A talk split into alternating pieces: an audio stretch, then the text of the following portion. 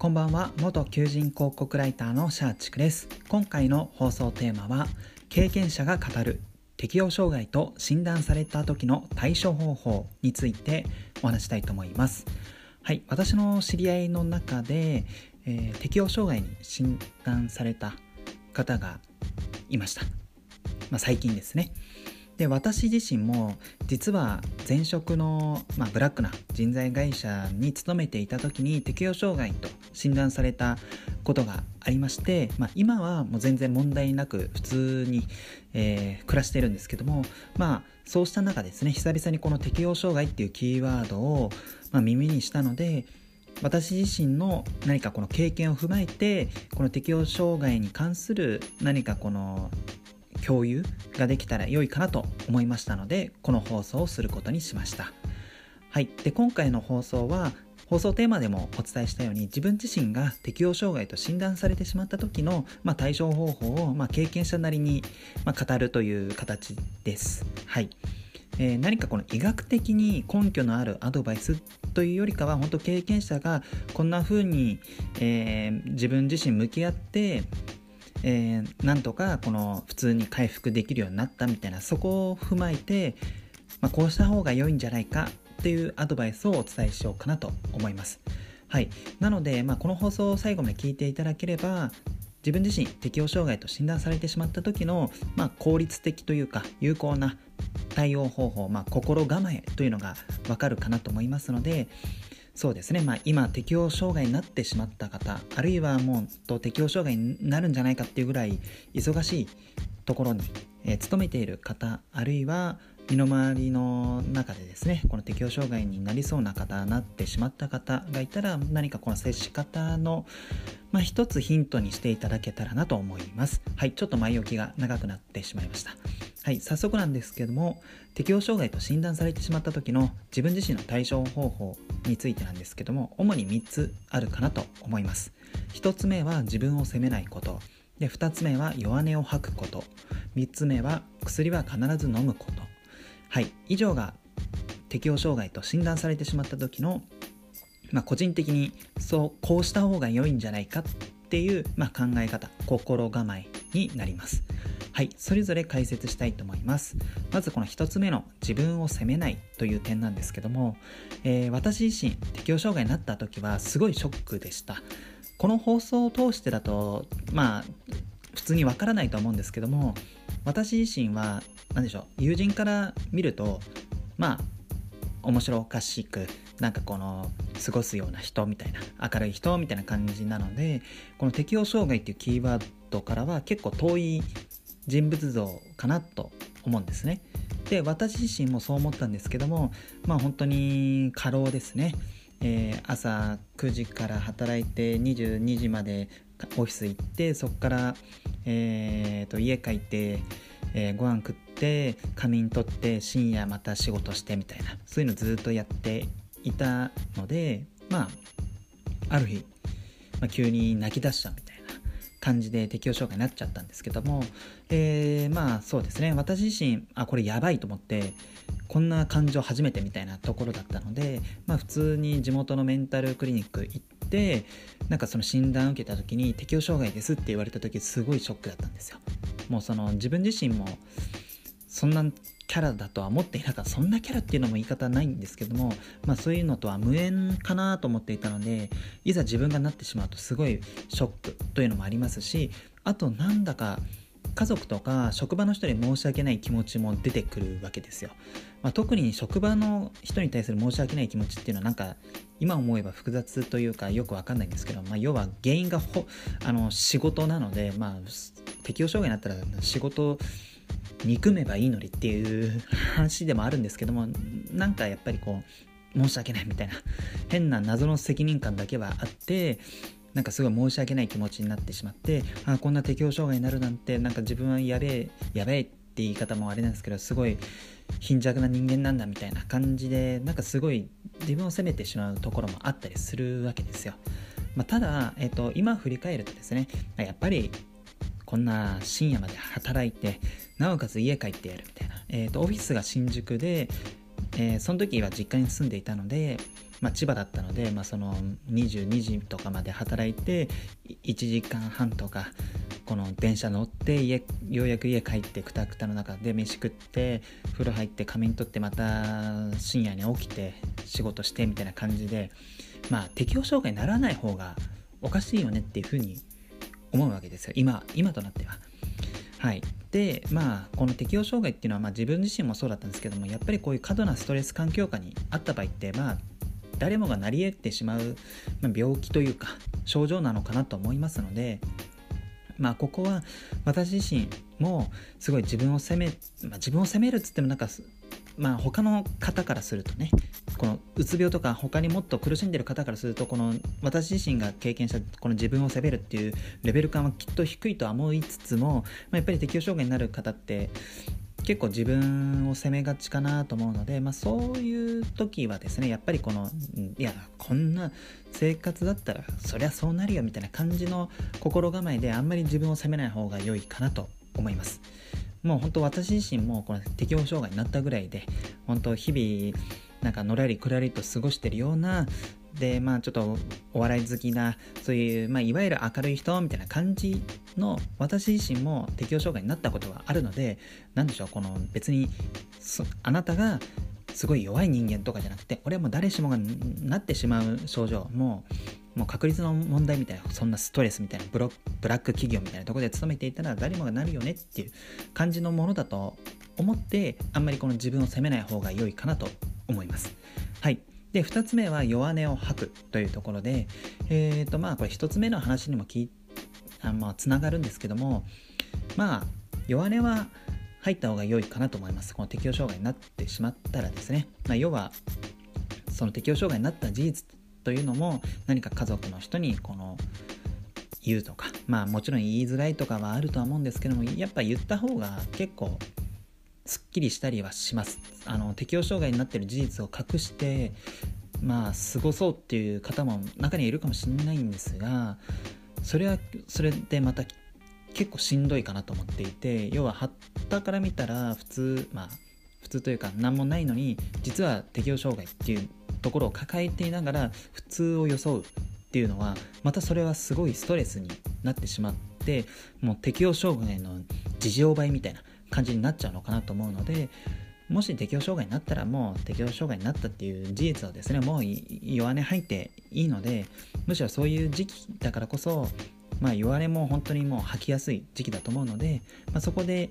自分の不満とか不安とかそういったものはこの口に出して自分は今何に対して不安に感じてるのかっていうその何でしょう心にこう締めてしまうとなんかそれがモヤモヤっていう状態であり続けてそれがでもそのモヤモヤがどんどん膨れちゃってもう自分の体にはもうそれをこの隠し通せないぐらいになってしまうのでどうせ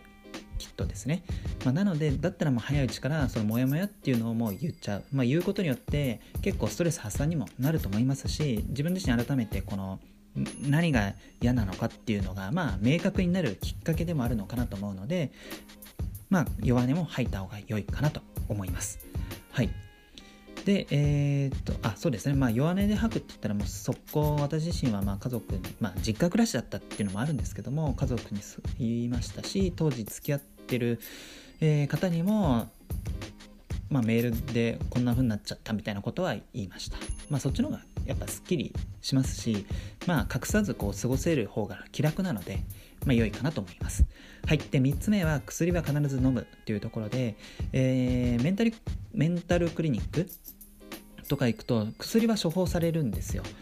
はい。あれなんか、でも確か、まあ、いや、なんでもないです。ちょっと脱線しそうだったのでやめるんですけども、えっ、ー、と、まあ、薬は処方されるので、それは必ず飲んだ方が良いです。で、これは必ず飲みましょうっていうその背景は、えー、〇〇の薬、〇〇っていう薬の〇〇の成分が、この適応障害と診断された場合にこんな風に、えー、効果効能があるからいいですよとかそういった医学的ななんか根拠に基づいたアドバイスではなくてまあそうですねこの薬を飲むことによって、まあ、いい意味で自分は適応障害だよねっていうのを、まあ、認める作業になって、まあ、それが、まあ、2つ目にも言った弱音を吐くとかまあ、そういったところにもつながるのかなと思ったので、まあ、薬は必ず飲むようにしましょうっていうのを、まあ、3つ目に挙げています。まあ、私自身もそうだったんですけどもやっぱりこの適応障害最初診断された時は、まあ、恥ずかしいとかすごいショックとか認めたくないとかそういう感情があって結構薬も飲まなかったりしたんですよね。で別にまあ薬飲んでも飲まなくてもまあ私は分かんなかったんですけどまあ私自身がそうだたまたまなのかもしれないですけどまあそんな大差ねえだろみたいな感じは今は思っても、え、そうなんですけどもやっぱりなんだろうこの薬を飲まないっていう行為っていうのは適応障害であることを、まあ、認めない行為でもあったりするわけですよ。で、えーとまあ、薬を飲まない。適応障害ではないから俺は飲まない。恥ずかしいしそういう適応障害になってる。自分も恥ずかしいしそれも認めたくないから飲まないってなると結局この現状認識というか今自分が置かれてしまっているこの現実を、まあ、直視できていない、まあ、できていないっていうか、まあ、認めたくないっていうマインドなのでそうすると結局あんまり精神衛生上よろしくないかなと。思って、まあ、ここは本当にまあ認めると、まあ、認めるっていうか、まあ、それを受け入れるっていうことですかね、まあ、受け入れた方がやっぱりその2つ目にも言った弱音を吐くとかそういったところにもなりますし、えー、受け入れて初めて、まあ、自分を責めないっていうところにもつながってくるのかなと思いますので、まあ、処方された薬は必ず飲むようにした方が良いと思います。はい、自分自身適応障害なんだって、まあ、変にこの落ち込む作業ではなくてあ適応障害だよね俺はみたいな感じの、まあ、自分自身で受け入れる作業としてまあ、飲んだ方が、まあ、後々生活も楽になりますし、まあ、あとは分かんないですけど、まあ、プラシーボ効果とかもあると思いますので、まあ、回復に向かうんじゃないかなと思ったので、まあ、3つ目として挙げさせていただきました。はい、えー、話をまとめると自分自身が適応障害と診断されてしまった時は3つの対応方法があります。1つ目は自分を責めないこと。2つ目は弱音を吐くこと。えー、3つ目は薬は必ず飲むこと。この3つをですね意識していただければ、まあ、私自身はそれでうまく回復しましたし、まあ、もちろんそれ以外にも、えー、会社がちゃんと配慮してくれて業務制限したりとか、まあ、チーム替えしてすごくのびのびとこう仕事をさせてくれる、まあ、仕事というか自分自身の表現というかそういうなんでしょう自分にのなんだろうキャラクターと馬が合う上司に当たったみたいな。というところもいろいろまあ要因としてはあるんですけども、まあ、この3つを心がけた方が、まあ、適応障害と診断された時に、まあ、自分自身が非常に楽になるのかなと思うので、まあ、ぜひですね、えー、適応障害と診断されてしまったとかあるいはえー、もう適応障害となるのももう秒読みなんじゃないかっていうぐらい本当にしんどい環境でずっと踏ん張ってる方もしこのリ、えー、放送聞いていたらちょっと頭の片隅にですね置いていただけると嬉しいです。はい本日の放送は以上となります。最後までご視聴いただきありがとうございます。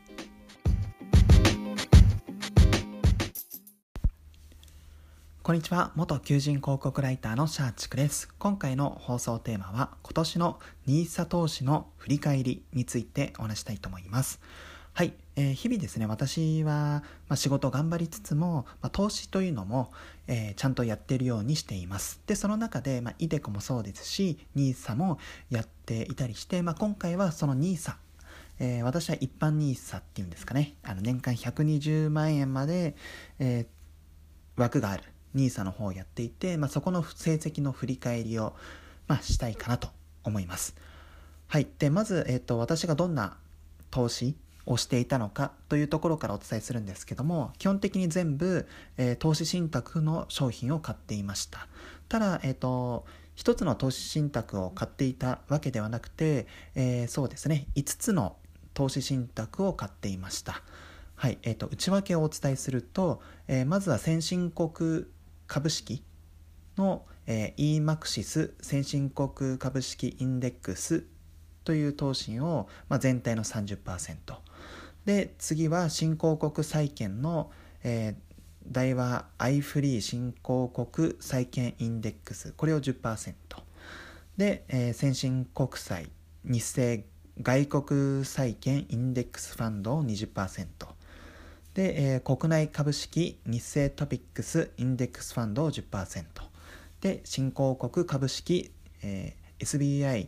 えー、なんまあ積立新興国株式ファンド。これを30%、えー、買うっていう形で、えー、この2021年は投資をしていました。まあえっと投資の本を読んで、えー、とそうですね一番リスクを取る積極的な運用する、えー、ポートフォリオを組んでるって感じですね。要は先進国株式30%新興国株式30%でもう株の先進国と新興国合わせるともう60%全体の60%を、えー、と占めてる感じで、えー、日々このそうですね NISA 枠でそうですねこの給与から毎月5万円とかでボーナス来たらドカンと買うみたいな感じをやっていました。で結果的にじゃあ成績はどうだったのかっていうとこれめちゃめちゃ良くてそうですね。大体、まあ、今はちょっとあの株とかが全体的に下がってしまっているんですけども大体20%を、えー、キープできていたかなと思います。含み損益20%ですね。プラス20%はい。でなんか投資の世界だとまあ5%プラスになればいいよねってもうそれだけでも大の字みたいな話あるんですけども、えー、そうですねそんな中でも約4倍ぐらいの、まあ、含み益を出せたのですごい大成功かなと思います。はいえーとまあ、2021年の NISA っていう話なんですけどこれもうずっと2017年ぐらいからこのポートフォリオで、えー、買っていてまあ、そのポートフォリオを組む時に当初目論んでいたそのまあ含み益というかその利回りというかそういったところは今のところキープできてるっていう感じですね。はい。まあ今何でしょう。銀行に預けても利息が0.00何パーセント1%みたいな感じで100万円預けても1円とかでしたっけ？まあそういった中この20%